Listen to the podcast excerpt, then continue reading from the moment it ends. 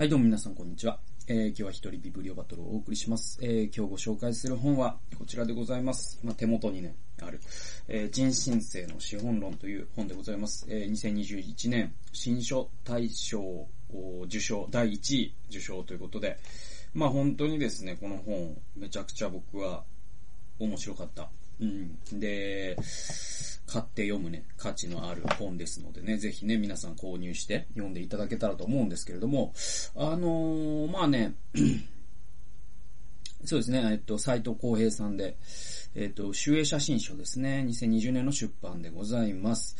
えっ、と、まあ非常に面白いんで、もう内容をどんどん説明していきたいんですけれども、その人申請っていう話と資本論っていう話をちょっとね、前回導入、えー、ガテラ話したわけです。で、まあこの本ね、前も言いましたけれども、多くの方がですね、解説していると思いますので、まあそちらを見た方が多分簡潔にね、あの、わかりやすいんで、ちょ手っ取り早く内容を知りたいという人はそっちの方が優れてるとは思うんですけれども、まあ僕の解説っていうのは結構、あの、僕のその読書のメモを結構こう、丁寧に僕がパラフレーズしたりとかして、まあ、ある種こう読書会みたいなですね、じっくりこの本自体を味わうっていうような、えー、そういう解説でもありますので、特にまもうすでに読んだよというような人が見たら、さらに面白いのかもしれませんねっていうことは思います。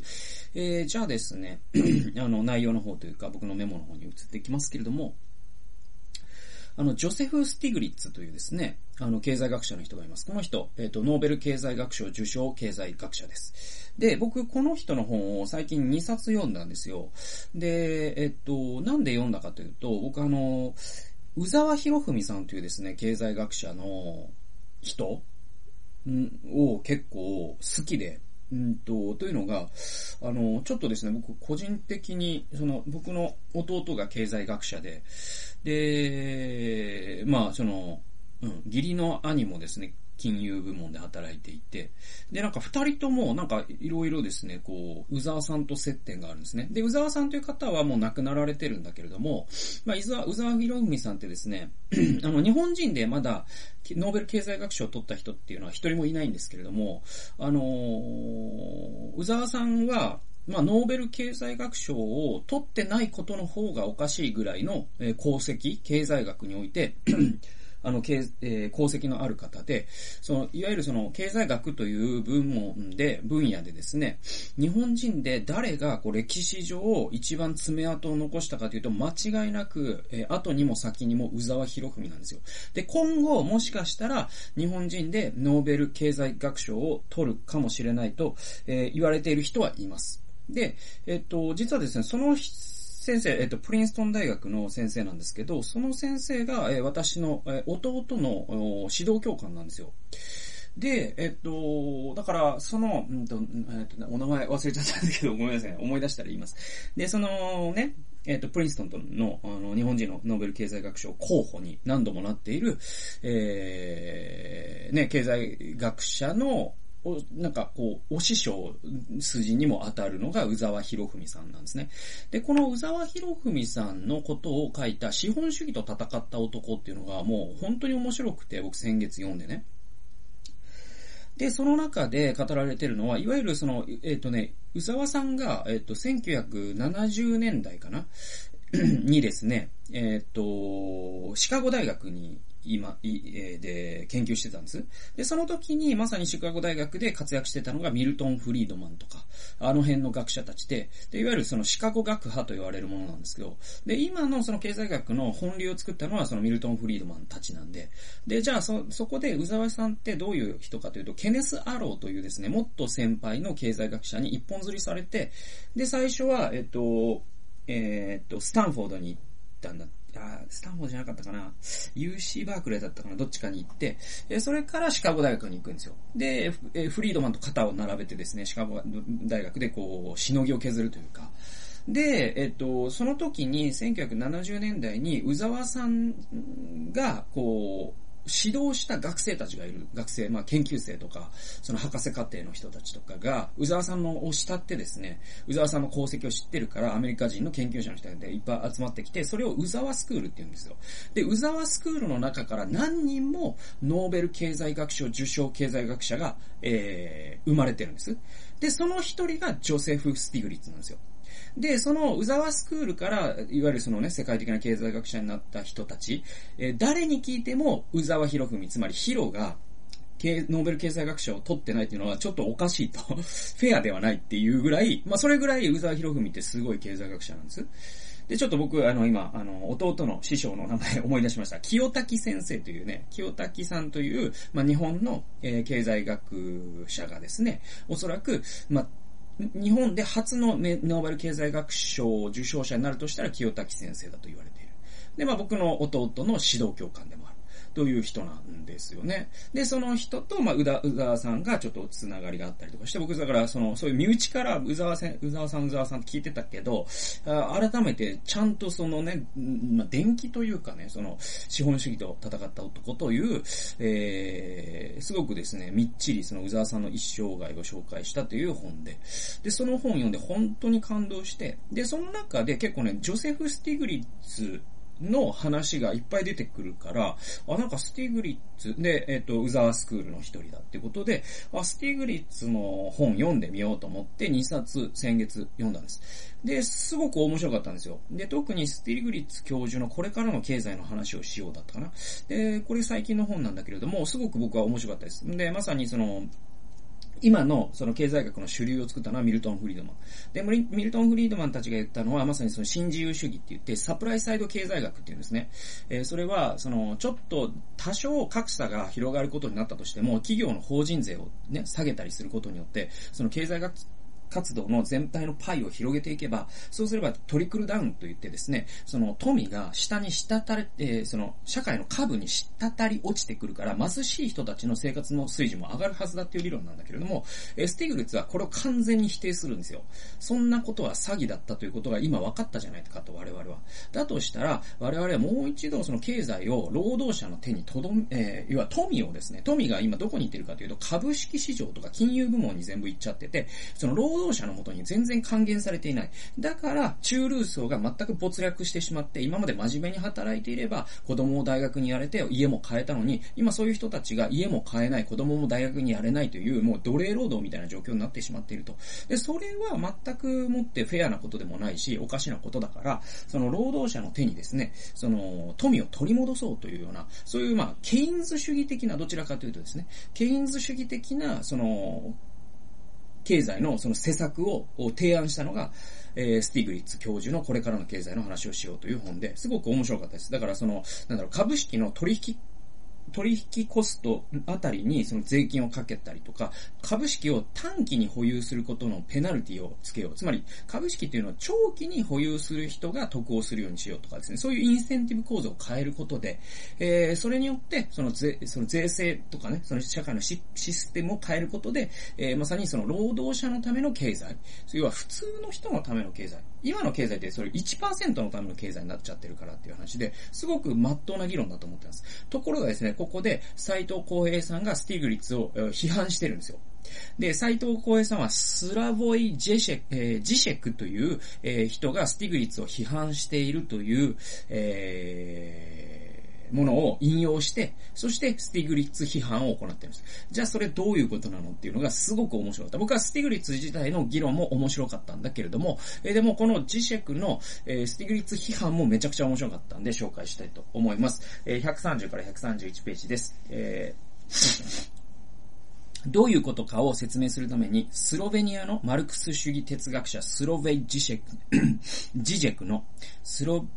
スラボイ・ジジェクの議論を紹介したい。彼のスティグリッツ批判が古い脱成長論に対しても当てはまるからだ。はい。ノーベル経済学賞受賞者のジョセフ・スティグリッツは、行き過ぎたグローバル化や、現在の富の偏在、ね、偏って存在すること、えー、大企業による市場支配を厳しく批判していることで有名である。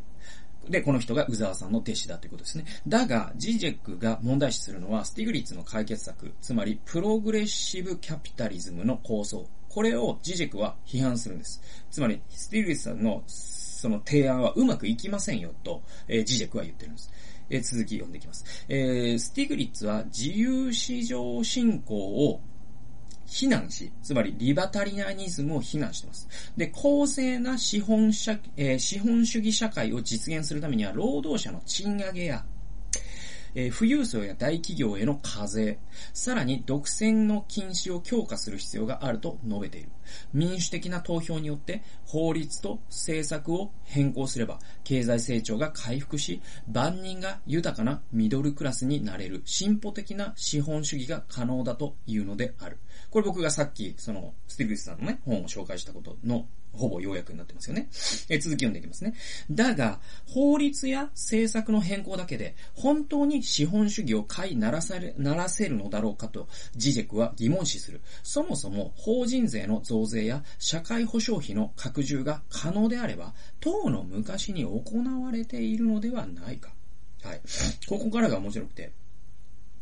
1970年代に、利潤率が低下した際に、資本主義は極めて深刻的な、あ深刻な危機に直面したがゆえに、様々な規制を必死に撤廃させ、税率を下げさせたのではないか。つまりさっき言ったミルトン・フリードマンたちが活躍したのが1970年代ですね。で、そのミルトン・フリードマンであったりとか、フリードリヒ・ハイエクといった人たちの、えー、新自由主義という理論理念をですね、バイブルにして活躍したのがレーガンであり、サッチャーですね。で、レーガノミクスとかサッチャリズムとという言葉があって、で、それはか、まさにそのディレギュレーションと言ってですね、えっ、ー、と、規制を撤廃して、その企業の法人税を下げて、っていう、まあ今に至る新自由主義の政策なんですよ。じゃあ、これを彼らがやらなかったやらなければいけないかった理由は何かというと、1970年代までは、その、いわゆるね、あの、黄金時代っていうのがね、1950年代と言われてるんですけど、その時代ってもう資本主義が一番幸せな時代だったと言われてて、えー、つまりその T 型フォードというものをフォードの社員が買えるっていう、そういう夢の時代だったんですね。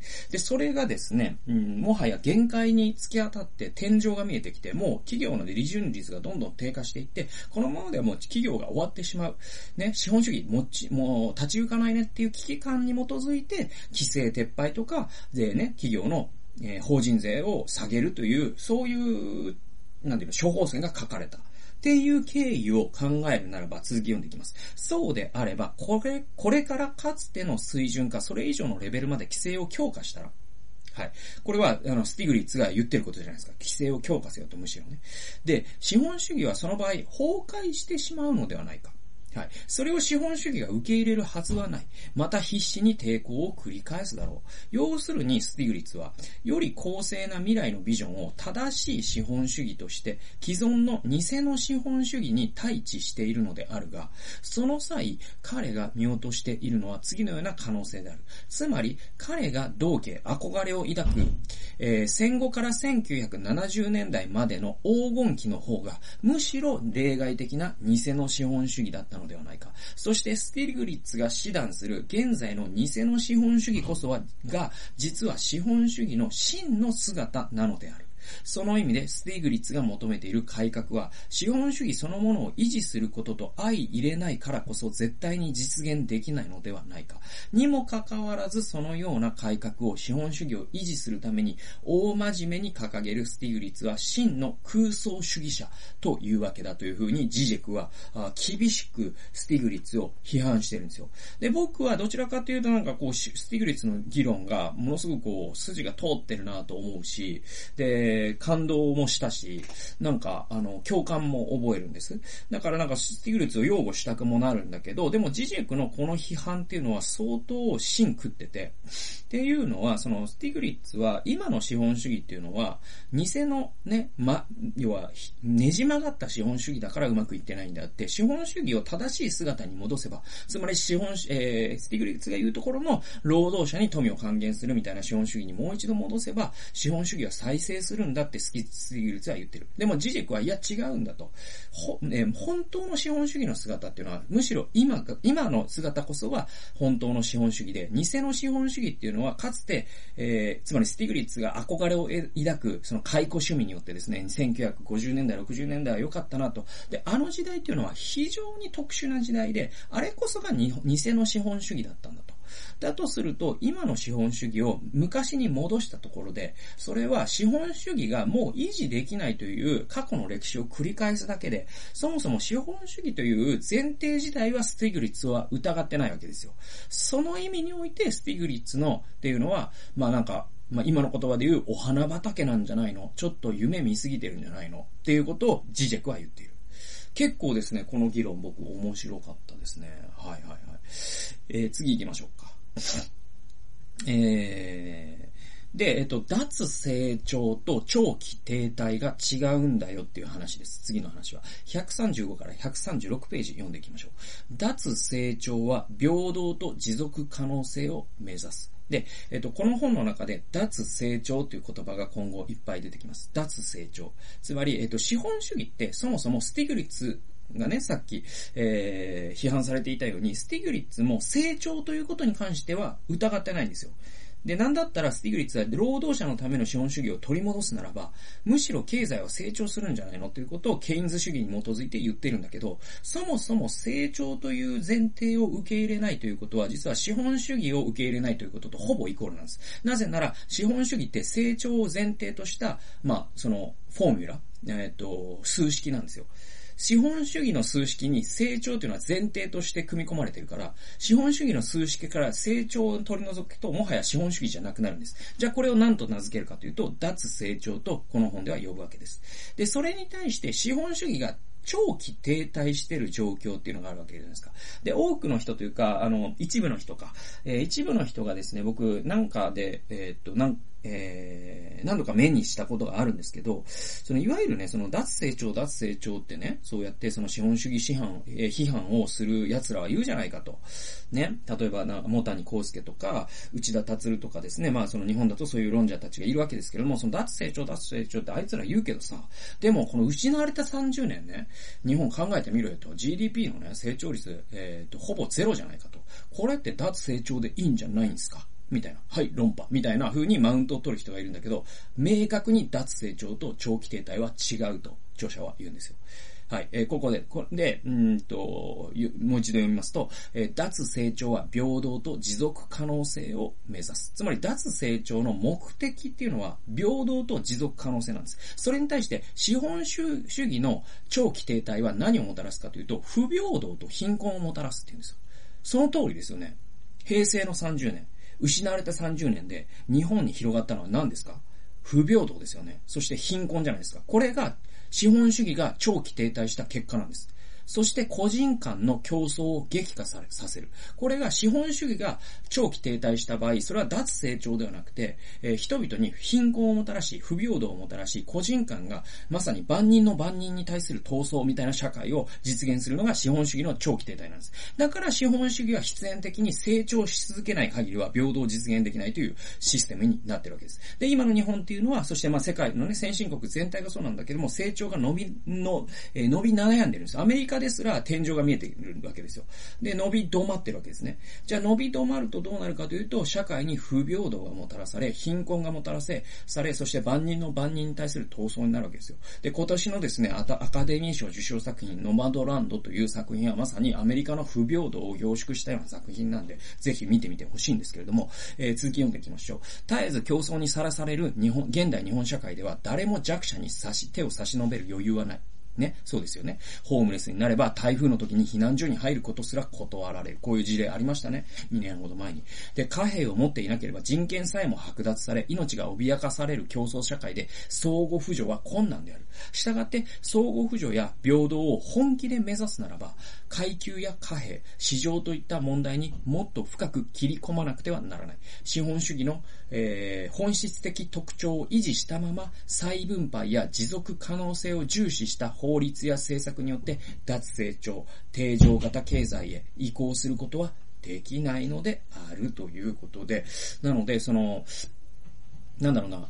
えっと、平等な社会を成長できなくても、平等な社会を実現できるんだっていう人っているんですよ。で、具体的には日本のリベラルって大体そういう論調で、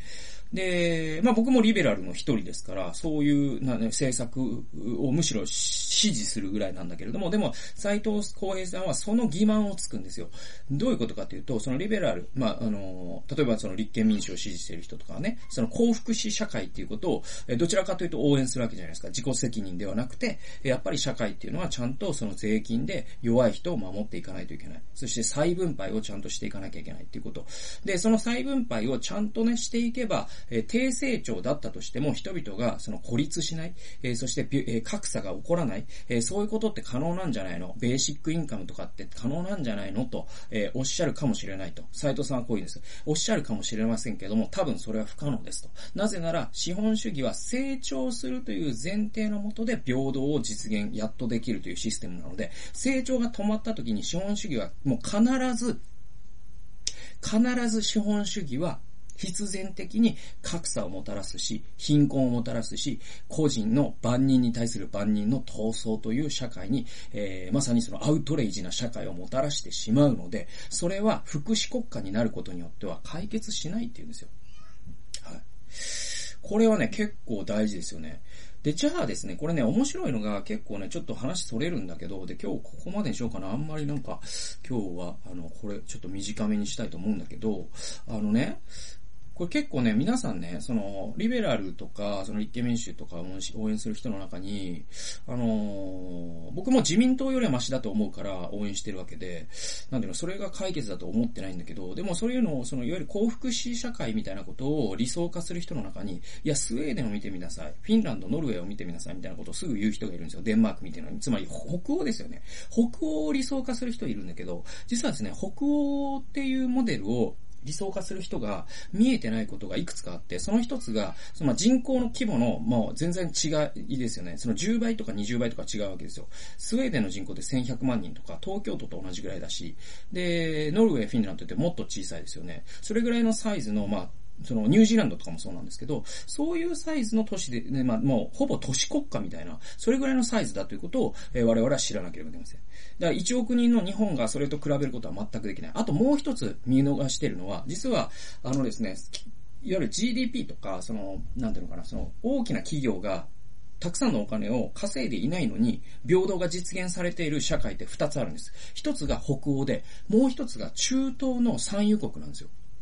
これ皆さん知ってました？実は中東の UAE とかですね、クウェートとか、ああいう国ってものすごく平等なんです。医療は無償化されてるし、大学も確か無償だったりとか、だからなんかユートピアみたいな世界なんですよ。じゃあなんでそんなことできるのかっていうと、彼らが今日経済成長してるからじゃなくて、どんどん、ね、地面から、あるいは油田からですね、まあ、石油ってほぼ現金みたいなもんだから、地面から現金がいっぱい出てくる社会だからなんですよ。